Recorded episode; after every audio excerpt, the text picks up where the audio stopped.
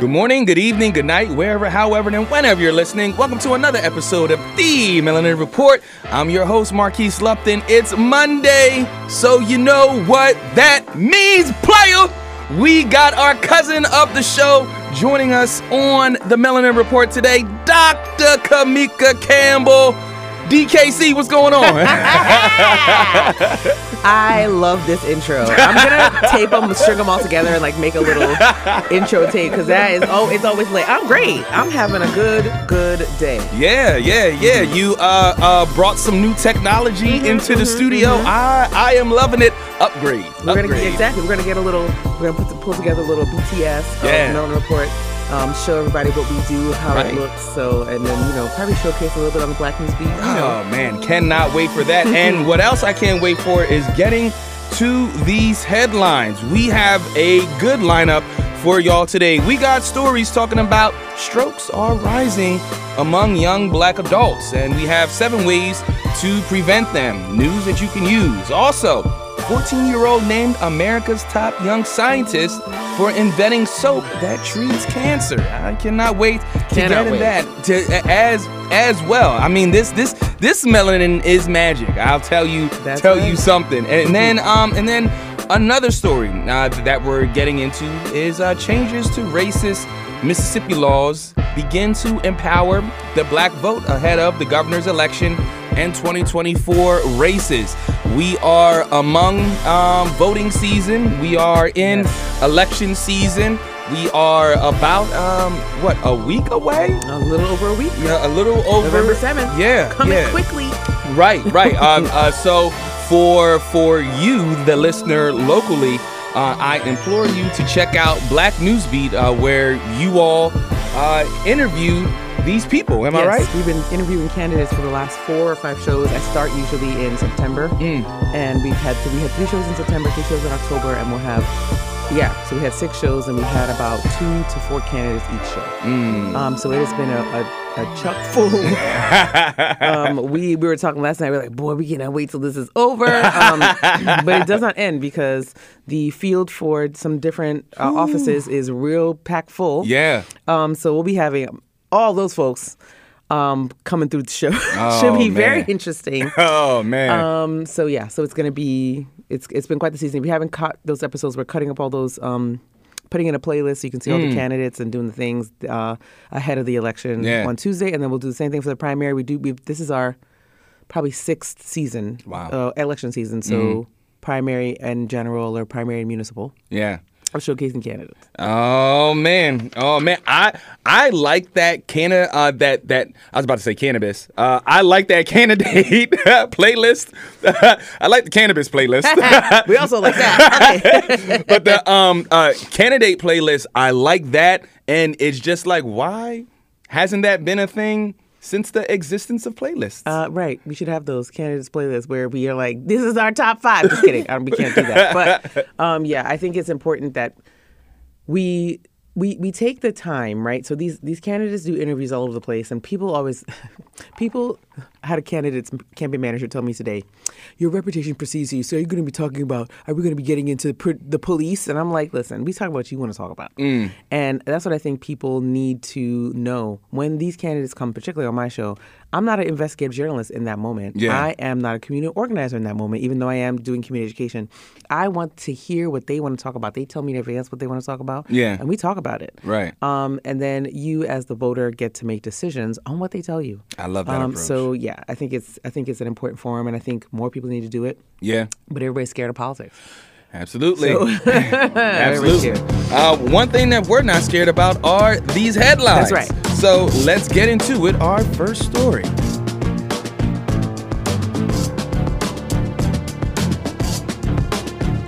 Our first story takes us to California, where the California governor, Gavin Newsom, signed the Ebony Alert System into law, the first state to notify the public when black children and women disappear. So let's get into it.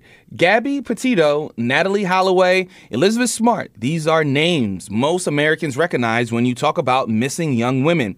But mention Kierra Coles, who was also pregnant, Destiny Smothers, or Catherine Bainey Griffin, and their names may not be familiar at all. That's because when black women go missing, news coverage goes missing as well. That part. In late September, California Governor Gavin Newsom signed the Ebony Alert System into law, becoming the first state to notify the public when black children and young black women between the ages of 12 and 25 disappear.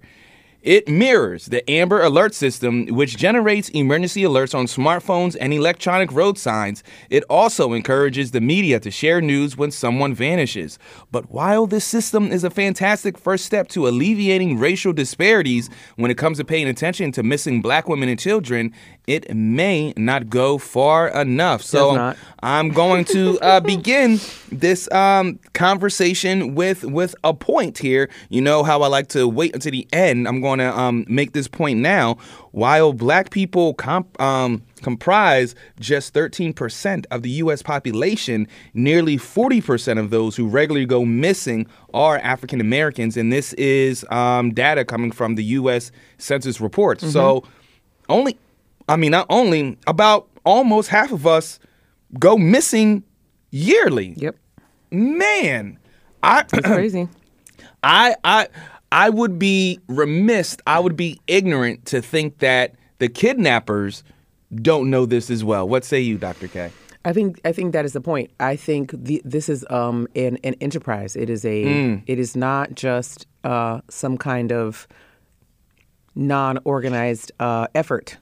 So when people are exploiting vulnerable populations, uh, it is customary, even if you don't want to hear this, that they exploit the most vulnerable populations, um, and that just so happens to be minority women and children, particularly um, in the United States, black and brown, and particularly black women and children, particularly black girls.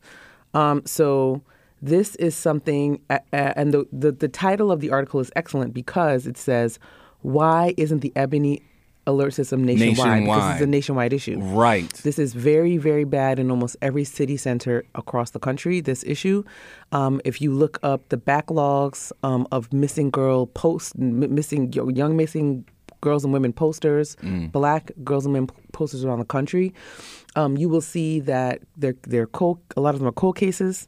A lot of them are uh, have been lengthy, five, six years missing and uh, a lot of them are of folks who have some kind of either disability or known issue, um, not necessarily a disability, but family issue, some kind of problem. But then a lot of them aren't. We Yeah. had um, Justice Maddox on the Black News Beat a couple of weeks ago, who talked about being abducted um, by from going to a birthday party um, in her neighborhood. Oh wow. So uh, it, this is a huge issue, um, and even here in Pennsylvania, women and girls are at a huge risk.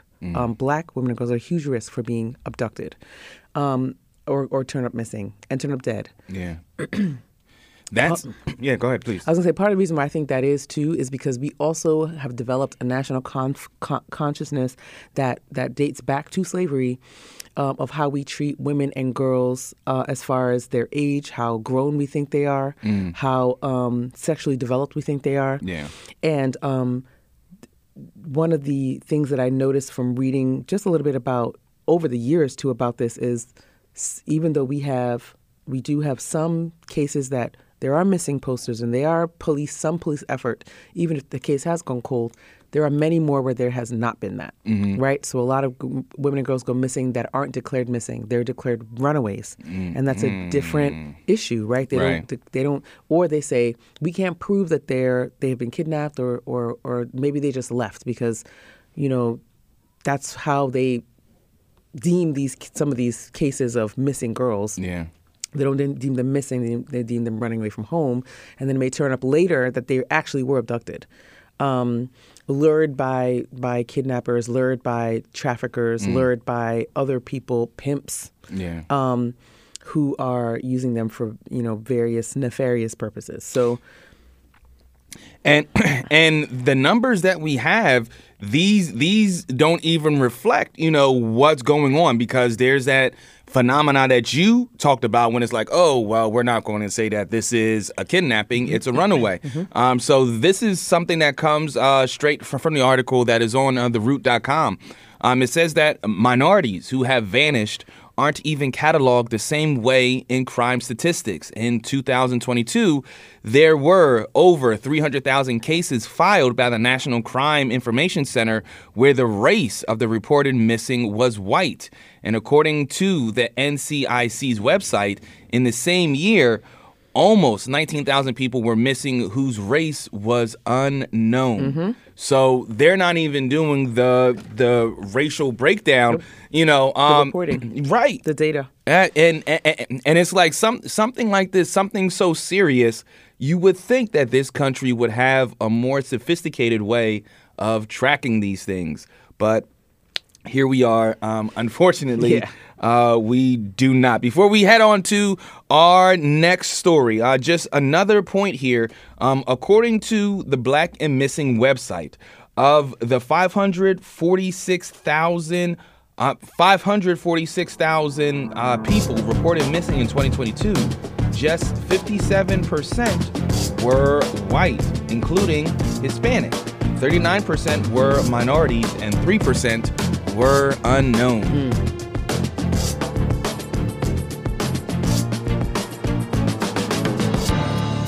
Our second story takes us to CNBC, which reported last month how porch piracy continues to rise across the United States. And now a separate report is saying how there's one city in Pennsylvania that has porch pirates more top of mind than others. Mm, and mm, mm. it's not the city that you may think of Nope. because when I read this headlines, the first thing I thought was, oh, Philly. Philly, obviously. Uh, right, right. Mm-hmm. But hold, hold, hold on, hold on there.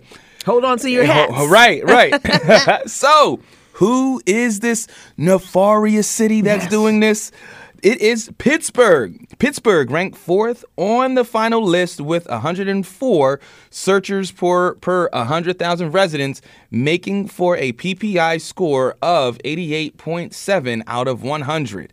In first, what is a PPI? Well, PPI is perch, porch poor rate incident, and um, and the city that got the 100 out of 100 was uh, St. Louis. And on a state level, uh, overall, Vermont was found to be the most with uh, porch piracy Now that's issues. crazy. That is. I just thought Ver- folks from Vermont were just so pleasant and kind. right. And made syrup. And they out here stealing people their own packages. right. Ghetto. stealing your neighbor's packages. what? We, one out of five. We don't recommend that at all. You don't hear you don't hear about that. Mm, they were like, "Come no. to Vermont." You see them commercials? Come Right, to Vermont. We got leaves and stuff. We got syrup. Come to Vermont. Th- They don't say come to Vermont and get your porch We gonna steal your packages. Oh man, so nearly eight innocent Americans uh, have had their packages stolen from uh, in, in 2022, and eight states have made package theft a felony. Wow. And that includes Texas, Michigan, Oklahoma, Arkansas, Tennessee, Georgia, New Jersey, and Kentucky. Uh, Well, that's good to know. Right, right, right. I, man, man, like, like how how bad did this have to be to make this become like, you know what? a felony? like, Like- everybody's mad. They I robbed the wrong my person. package from Amazon on Prime. Supposed to be here yesterday. Where is it, Prime? And like, and then they send you the picture. We dropped it off. What? I don't. We don't know what happened. Porch pirates right, right. And then when Amazon says, "Can you show me a picture to prove that it hasn't arrived?" You know what? Let here me- go this empty porch. yes, here, here's the proof. It's not here. Let me show you my empty hands. Oh, my God. Like, like, yo, what, what are What you, you talking want? about? What do you want to see? I always want to know. I had a whole fight with the Amazon lady one year because she was like, "Well, how can you prove that it didn't get there, ma'am? I'm not the UPS, the QRS, the FedEx, Right. whoever, DHL. I'm not that person." But they did a really good job, I think, of instituting those cameras. Um, uh, the I'm sorry, the picture policy. Yeah. But I have had people who have taken the, and we've seen it on. Cam- there's a whole channel dedicated to this on YouTube. They get the the um, package, they put it down, they mark it as delivered, and they pick that bad boy up and they go home. Oh wow. so it's not a foolproof system. It's an inside but- job. Yeah, it's an inside job. Oh man. Oh man. So um to get to uh some some points here, uh to get to the background and the um the base, the root of this um, package theft. Stealing U.S. Postal Service mail can be prosecuted as a federal crime. That's point one. Point two, as Americans gear up to travel more uh, in, in the summers past, 42% of Americans plan to travel even more this upcoming summer. Leaving your home unattended may leave you at a higher risk for having a package stolen. So, if you know that you are going away, don't have any packages Yeah. um, come to your home. 1.7 trillion dollars since 2020. Uh, It's big business stealing packages. It is. It is. Um, 75% of Americans receive at least one package a week. 22% receive uh, packages daily. And 94% of porch pirates are 45 years and younger. 67 report being middle class, and 54% are white. Where are they getting porch pirate statistics? I may, maybe the people who- when they arrest them And and, they're like, so how old are you? Are you interviewing the porch pirates to know this? This is crazy. uh, right 45 because 45 and younger makes sense this reminds me of the channel of the guy who builds those like glitter bomb packages Mm. that goes off with the lights and the sounds and the glitter Mm-hmm. so if you steal a package of somebody's porch you get a surprise Right. and i really appreciate that i appreciate that whole channel yeah yeah I, i'm gonna have to watch that channel because i know that there's some good laughs listen there are great laughs because people and the, he had he um he has a um he has a what you call it a, a version of it where he does smells oh no It is crazy. He has a version of it where he does smells, and this thing will they'll open it up. It'll like do this. Oh. Lights are going off, music's playing, mm-hmm. glitters everywhere, and it smells like somebody farted oh or rotten eggs or something terrible. Yeah, it's pretty crazy. Oh, well, well, hey, look, if you don't steal, you know, you don't have to worry about this. right, right, mm-hmm. right. Uh, so our our final point before we go to our next story here. Uh, in the year 2022 alone, 79% of Americans fell victim to porch pirates, with more than half having more than one package swiped from their doorstep. The amount of loss adds up and is climbing nationwide. The annual amount of loss due to theft is more than $19 million.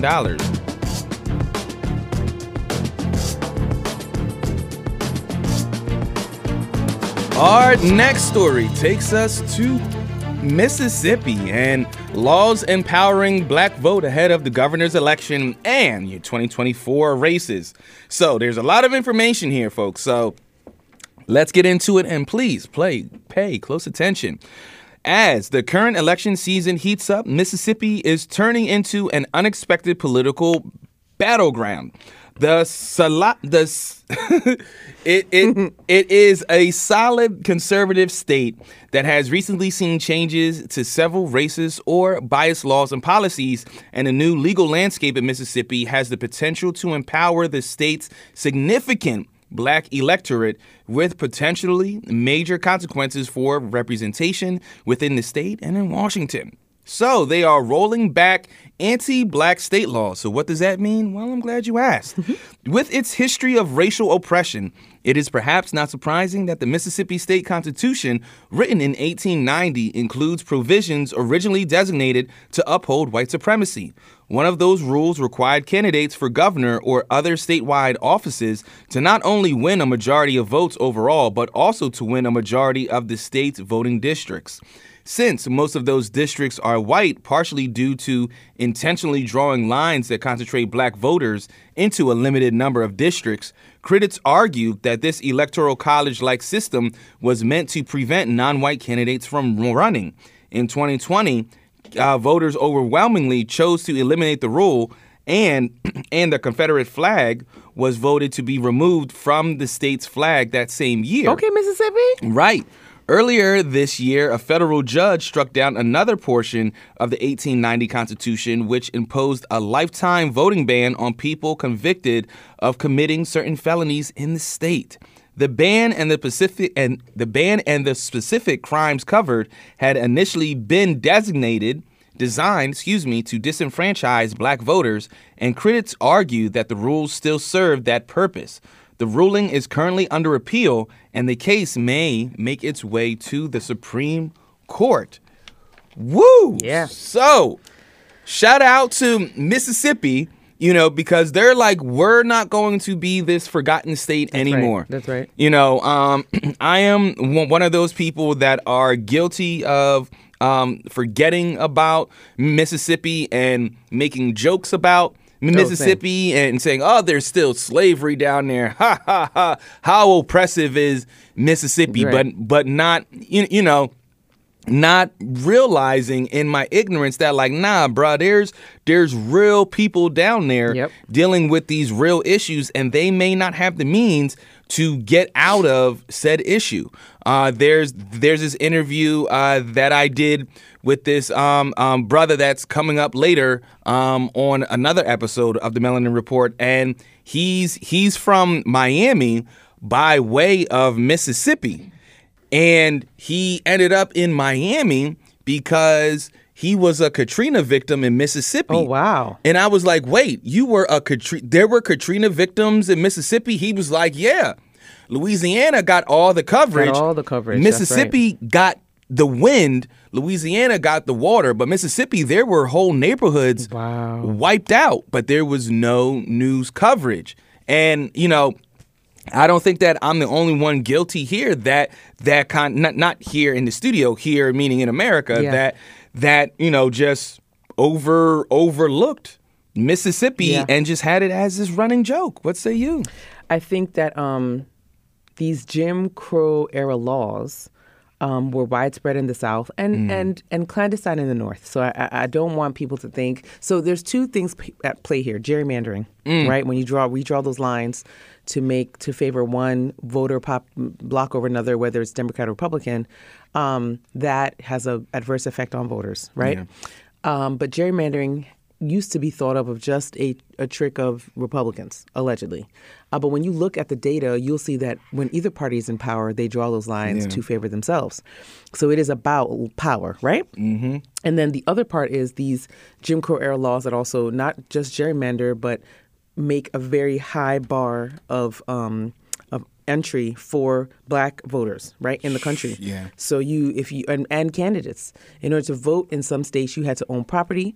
Um, in order to uh, be a candidate in some states, you had to do certain things that were different than your white counterparts. And then in order to win, you have laws like Mississippi where you had to do A, B, and C Right. um, that uh, they knew at that time was was tailored by population because they knew where they had concentrated the black votes with Right. gerrymandering, right? Like the article says. So I, I, I too, I have been. I, I uh, often joke that I'll never work or live in Alabama for Mm. certain re- similar reasons. Um, but it's it's you know the the old saying, "Laughs to keep them from crying." Because Yeah. why do we still have laws like this in the books in 2023? Um, and that is because I, I'll say it every chance I get to folks.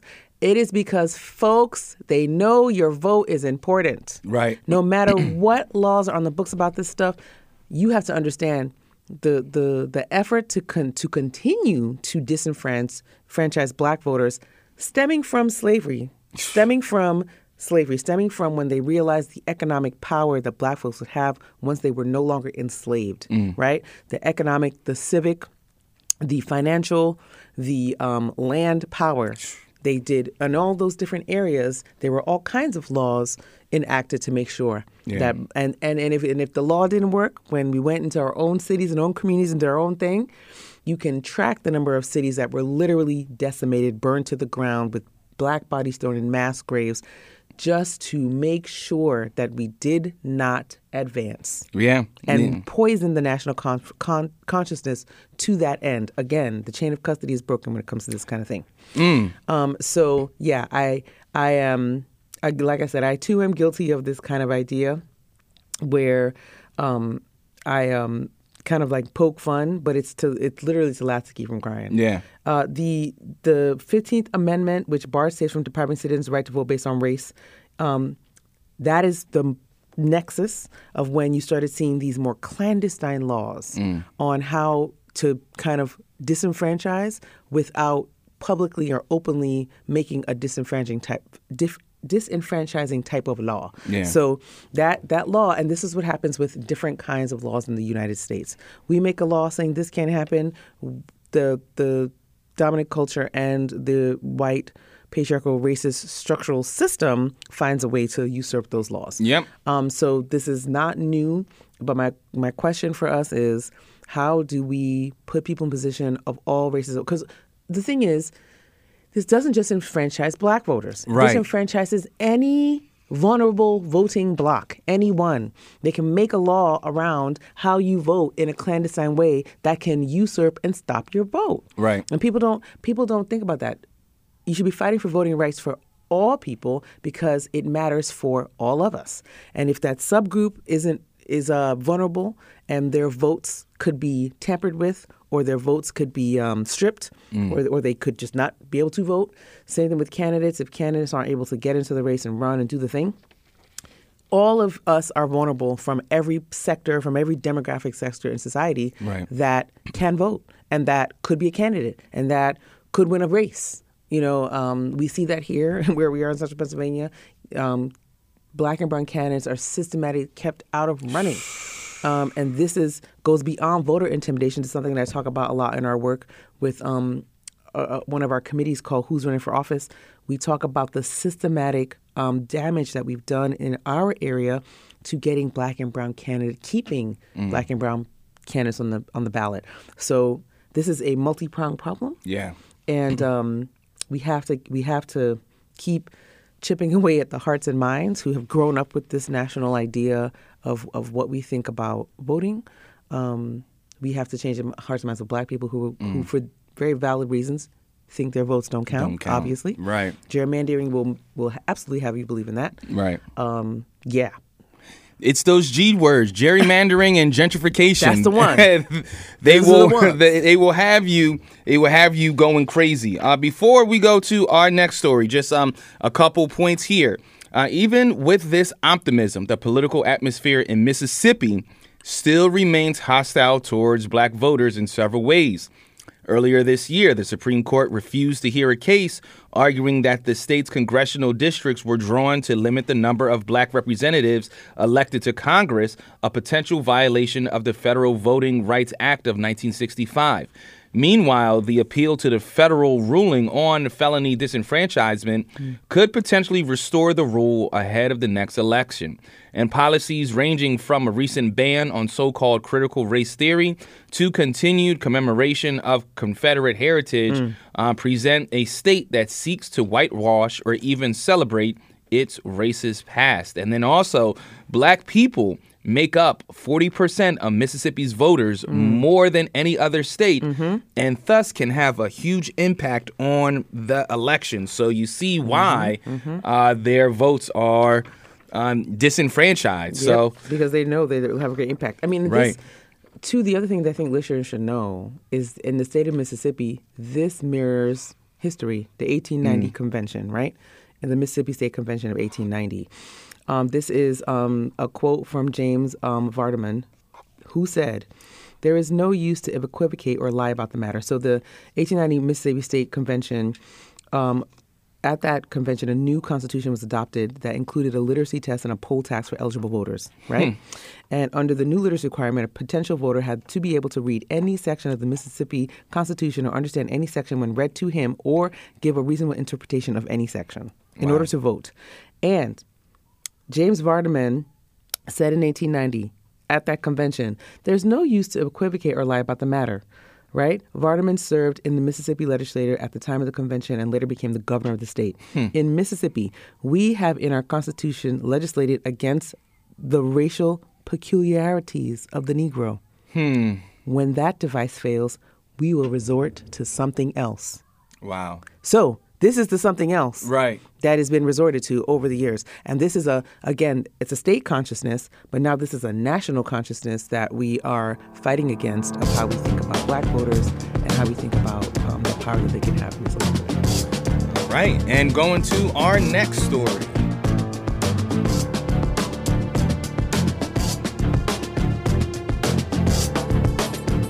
Our fourth story takes us to this amazing story about this young scientist inventing soap that treats cancer. I love it. So Mm-hmm. Love let's it. get into it. 14 year old teenager was named America's top young scientist after winning this year's 3M Young Scientist Challenge. He was given the distinction for creating a bar of soap that fights low grade skin cancer. Wow. Heman Bekele, who is a freshman at W.T. Woodson High School, moved from Ethiopia to Virginia where he was when he was 4 years old, and this is according to Fairfax County Public School records. Wow. And he says skin cancer is mostly found on people who live within developing countries. But the mm. average price for an operation is $40,000. Wow. I was devastated by the idea of people having to choose between treatment and putting food on the table for their families. Mm. There are so many preventable deaths. He enrolled in the 3M Young Scientist Challenge and received help in developing a prototype. Bekele calls the product Skin Cancer Treating Soap or SCTS. He says that it can be used by being applied to the skin every couple days after prescription. It works by replenishing the skin with dendritic cells, which help protect the skin and fight cancer. Bekele noted that it can be fabricated for 50 cents a bar Wow. or $8.50 for a pack of 20 bars. Let me tell you, he better do that. yo, homie is is That's amazing. you know changing cha- changing the medical game. Absolutely is. You know, um, uh, there's there's this soap. There's this soap that be that can be fabricated for fifty Could you cents. imagine? yo, That's this is I I mean, reading this story, I was like, so you mean to tell me that we can have medical advancements like this if we Mm. just kind of pay attention one to the to the younger generation because 14 14. to have this you know one burden on the heart this life mission Right. and then two to have the the genius to do something like this Right. i am just i'm in awe Right, right, right. I'm I'm thinking to myself like, man, what did I create when I was 14? Not- not- I- not that. Not nothing um, like that. The best thing I created was was one of those um, fortune teller things. You know, uh, uh, you know. Uh, so you're Yep. going to uh, be married and you're going to have six kids. finger and- fortune Yep, tellers, yep. yep, That's mhm. that's that was probably the best thing that I created. the best thing I probably created was just like you know pain and heartache for my mama because I'm in high school. Best thing I created. you know, and to have this, to just have this on on his mind. Um, when I saw the price, I was like, so then, and it's it's it's like, yeah, Marquise, duh. But to say it out loud, I was like, so then, our medical advancements don't need to be as Expensive, expensive, yeah. as they are. No, they don't. And it's what's what's hard about that is, um, you will hear when you de- you dig into why certain medical advancements. I mean, we're still fighting over EpiPens on a national level. Ah, man, yeah. And they're not that expensive to, to, to manufacture, but they are hundreds of dollars for one. Mm-hmm. Um, you will hear every excuse as to why they need to be so expensive. You'll hear everything. Um, when, when truth and in fact, um, not only do they not need to be that expensive, but there are people who are profiting off of sickness Right. um, in a way that is obscene. Um, and they're literally becoming billionaires um, off of people being sick. Right. Right. And so it's, and, and off of people having a need because they're sick. Um, so it's just been an interest. It's interesting to see that you can treat skin cancer for 50 cents uh, with a 50 cent bar soap. Um, and a 14 year old figured that out. And we have people who literally have been running this industry for two generations who can't figure out how to make healthcare cheaper. Right, right. Um, as as a uh, uh, side note, uh, write this down, you the listener.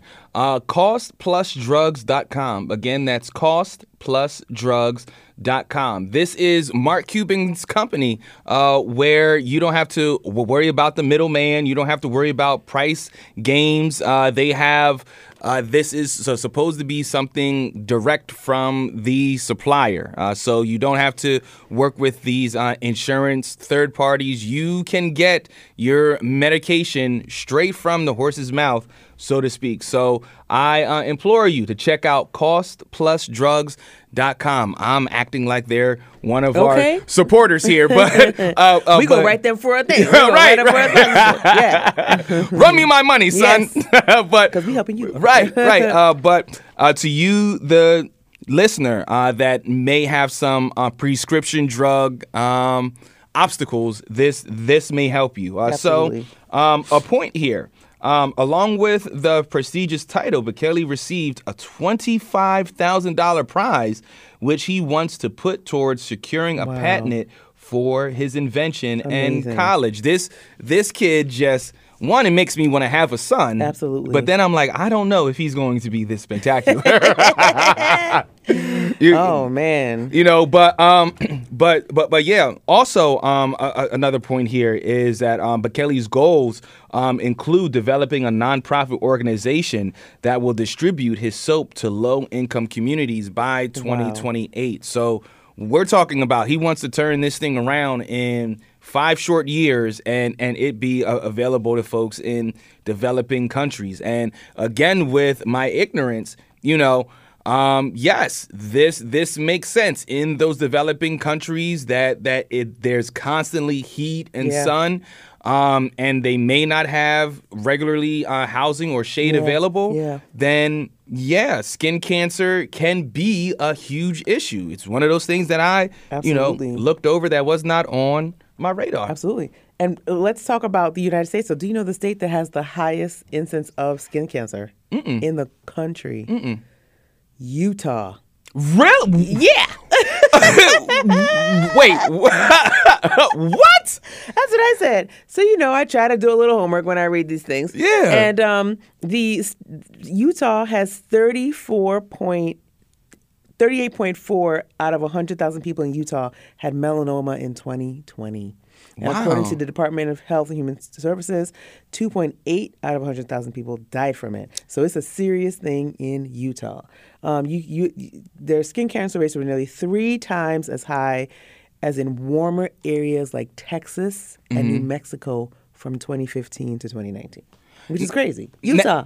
Now, see, I would have thought that like Texas would have been number one. I, I would have thought that California would have been Absolutely. number Florida. one. Right, Florida, Yeah, sunny Florida. Yes. Very hot, sunny Florida. Utah. Yeah, and they and so they were saying that um, that it could be due to factors like elevation, Oh, skin pigmentation, and outdoor activities. It has the third highest elevation in the nation with 6,100 feet. so basically, Utah has a lot of white people on mountains. Yes, and that also means it also provides less of a shield from the sun. and yeah, up there. So I just thought it was interesting because I'm like, wow, you know, not only is he doing something that's going to help people in countries where there is a lot of sun, like Ethiopia, yeah. but it's also going to help people here who don't have enough melanin. This is the melanin. right? Comes full circle. I love that. Uh, and on that note, we're going to go to our fifth and final story.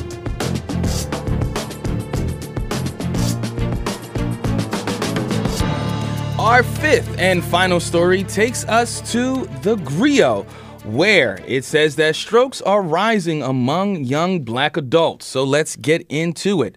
There has been an uptick in strokes among young black adults, but the potentially dead events are highly preventable. According to the Centers for Disease Control and Prevention, every 40 seconds, someone in this country has a stroke, and every 3 minutes and 13 seconds, someone dies from one. The neurological event, which is caused either when blood flow is interrupted on its path to the brain or a blood vessel bursts in the brain, is also on the rise among young black adults. Hmm. In a recent study on the prevalence of strokes in young black adults, the American Heart Association found they were experiencing them at four times the rate of their white peers. The reason for the increase in young black adults is difficult for the experts to pinpoint. However, the AHA says strokes could be caused by chronic stress, high blood pressure, poor diet, a sedentary lifestyle, and family history. And while strokes are rising among younger black populations, more than 80% of these strokes are preventable.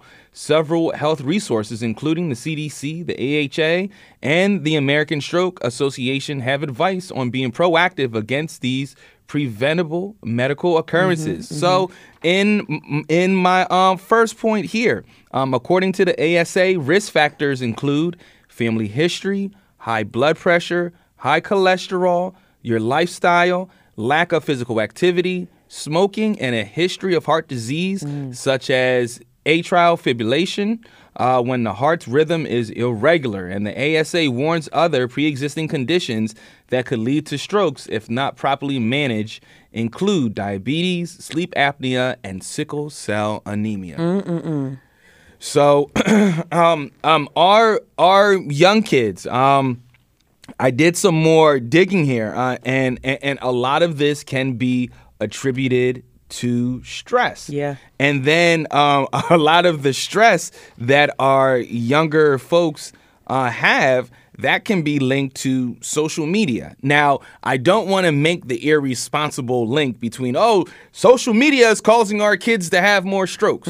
You know, but but you do see a correlation with with uh, stress, with social media, uh, with school. You know, with um, our our kids nowadays are are highly, highly, highly social uh s- social conscious you know um so it's it's the stress and like knowing those stressors Oh, yeah. of being a young black male like for myself growing up yes i was pretty as as our elders would say woke as a young man you you know but but but these kids now put me to shame like i was Yeah. more of the historical aspect Yeah. i could pinpoint this historical point in black history.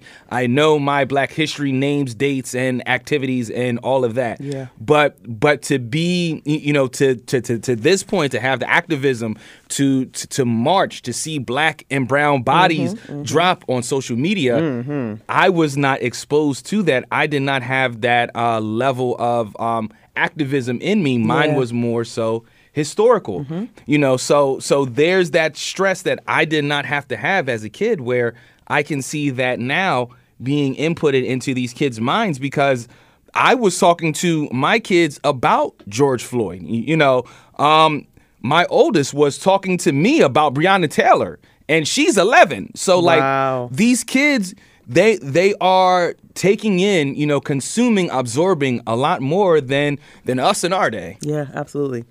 And this is a great segue into what I wanted to introduce to the conversation. All right. Which um, is racial battle fatigue. This was a, a term coined in 2003 at the University of Utah, um, and it describes the psychosocial stress responses from being a racially oppressed group member in society on a historically white campus. Oh. Um, and it has been it has been extrapolated um, to other contexts as well because it had such an it gave voice to such a um, important experience for black students and while it did talk about the university campus it also uh, has been applied to contexts like high schools has a, a been applied to contexts where there is a majority a historically majority right white presence where you are the minority. Um, some of the symptoms include you would be not surprised to know the psychological symptoms can include, but are not limited to, depression, chronic anxiety, which is also a very stressful thing, anger, frustration, disturbed sleep, disappointment, resentment, emotional or social withdrawal, intrusive thoughts or images, avoidance, helplessness, and fear. All of those symptoms are are also setting off stress responses in your body. So when you are under, it's like um, it's like James Baldwin says, to be a Negro in America is to be um, in rage almost all the time. Yeah. Right. So this is something that I think we've known um, without having the language for before 2003, but now we know um, very clearly that uh, we have these very clear emotional and psychological response that are now breeding physical responses um, that are having detrimental effects on the body. Yeah, we've um we've we've heard this from our elders in the past when they said, you know, go go where you're celebrated, not where you're tolerated. That's right. You know, um, th- this is one of those conversations that that I've had with um many many uh, of the educator about there's there's more you know there's more social advantages Yeah. uh, with going to a HBCU. You know, not being that only black body in the space and and not having to bear that cross Absolutely. at such a young age. At such a young age. You know, um, there were times in my intro to pop culture class. I ended up getting an F in that class. so so a lot of times um, in that class because I was the only black person in that class and we were talking about pop culture and black people were obviously a part, a huge part of pop culture. Huge. Like I I had to carry the race in our conversation. And that is such a big burden. It is. Yeah, it's a huge burden. Right, be- be- because uh, I, I- I'm getting questions from not just the you're the professor, representative. Uh, right, right. You know, like, like, all right, you know, as as it was frustrating. Yep. It, it was it was frustrating because the questions, you know, they gaslight you, and then then it's like, all right, now I'm getting upset. Yeah, and I'm getting upset. Now I'm the angry black guy. That's right. You know, and, And now, your it's- blood pressure's going up. Right. You're having headaches. Yes. Your breathing is increased. Your heart rate is up. Um, because you're and you not only you're anticipating the racial conflict, but you're living it. Um, what else? What are other symptoms that you probably experience? Upset stomach. Yep. People get ulcers, fatigue, exhaustion, muscle tension around the neck and shoulders and head may be present due to the persistent nature of the stress experience. Um, and then the other part was Clark and colleagues. Um, I'm just reading from this list. Propose that these stress responses are also related to cardiovascular activity and higher rates of hypertension among African Americans. Moreover, prolonged activation of the sympathetic responses may result in higher resting systolic blood pressure and increases in mean arterial blood pressure. All those things do what? Gear you up for a stroke. Right. Man, man, there it is. There it is. There's the recipe.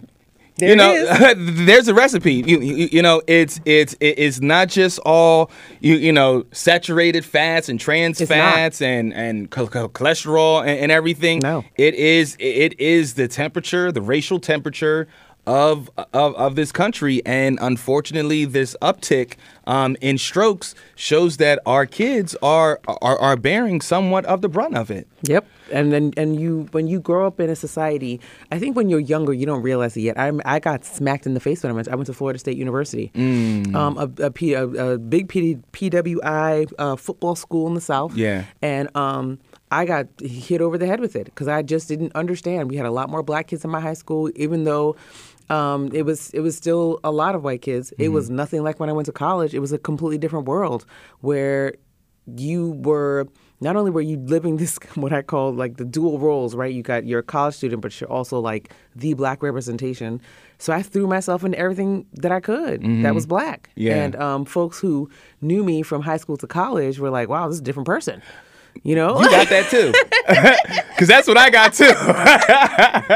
who, who is this kid? Uh, Right. so yeah, um, it's just it's a very because what do you do to cope, right? If you if you don't know that you are putting yourself under under duress because you who I didn't know you're feeling it, you're getting hot, you're getting you're getting angry at certain things. You don't know, so you throw. Uh, some people go all the way to the I'm going to assimilate, and folk kids like me, we went all the way to the other side. It's hard to put language to this stuff because one, sometimes we're not even allowed to name our experiences. Mm. So being able to talk about something like racial battle fatigue in just in college, and now it's being extrapolated to other contexts, I'm hoping it gives folks the language to name the things that are happening, so that they can watch out for things like, you know, having all these physical symptoms that can quite literally and most and very often lead to a stroke. Like it is a direct line now. It's not a zigzag line. It's not a dotted line. It is a bold black line that says when you raise your stress response and you have that that constant flow of cortisol in your system. Where you are, your body's literally always telling you that it is a problem. Something's happening to me. We gotta, we gotta fight. We gotta be angry. We gotta be mad. You're setting yourself up for your stroke. Right, right. So, uh, if if we can tell you all anything uh, from from this conversation, you know, uh, get around like-minded folks and settle down. Yeah. With like-minded folks, I would like to thank you, the listener, for tuning into the Melanin Report. Oh, yeah. Once again, this has been another insightful and delightful Monday headline conversation and it has. with Dr. Kimeka Campbell. Mm, yes, Here we yes. are, yes, uh-huh. Yeah, so uh uh uh Doc, before we get Yeah. to our our quote, uh Yeah. Any church announcements? Yeah, so I always have church announcements. All right. Um, tune into the Black News Beat online. Those candidates. Um, I just want you guys to know that I am Very excited to be. I talked about it last week. I it is just days away. I'll be celebrating my 15th Obama reunion. So excited, Mm. leaving on Thursday, um, and also check out the YPOC. We have a lot of great events coming up. We have our Friendsgiving uh, coming up. We're also partnering with Handles um, Foundation on a Hey. turkey giveaway. Yes, your frat brother, uh, Chris Yo, yo. Handles Franklin, is having a, a a turkey giveaway for Thanksgiving on the 18th of November, four different locations across the city Wow. and the region. Um, you can go on to thehandlesfoundation.org um, and uh, or Google Handles Foundation and sign up to get those turkeys. We'll be doing that from 12 to 2 that Saturday. Um, at four different locations across the city. Also, Kid Capri will be in town. Oh, Kid Yes, Capri. honey. Sa- Handles and Sampson Entertainment. Also, another uh, Chris Franklin and um, Boots uh, Sampson uh, production. They Cape Capri's coming to XL Live on Black Friday, and it is a black affair, honey. So get your outfit together, Hey. okay? We want to see you in Harrisburg at the uh, the Kid Capri. We want you also for your families to be blessed with a turkey. So go ahead and sign up, and make sure that you um, that you ha- enjoy these two things. And uh, Yeah. YPOC, we're having our holiday liddy the third week uh, Saturday in December. I think it's the sixteenth. Um, it is always a good time. So you'll see that coming up soon. Tickets will be on sale soon, um, and we always have a blast. So yeah. All right.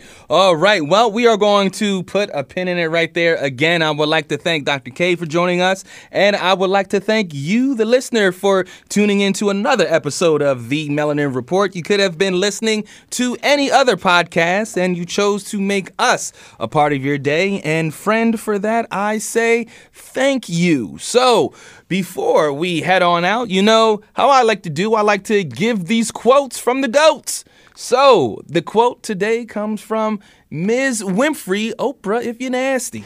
the key to realizing a dream is to focus not on success, but on significance. And then, even the small steps and little victories along your path will take you on a greater meaning.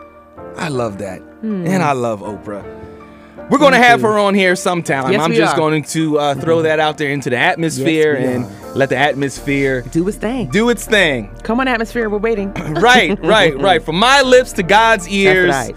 let it happen. You're listening to the Melanin Report. I am Marquise Lupton, and we will see you on the other side.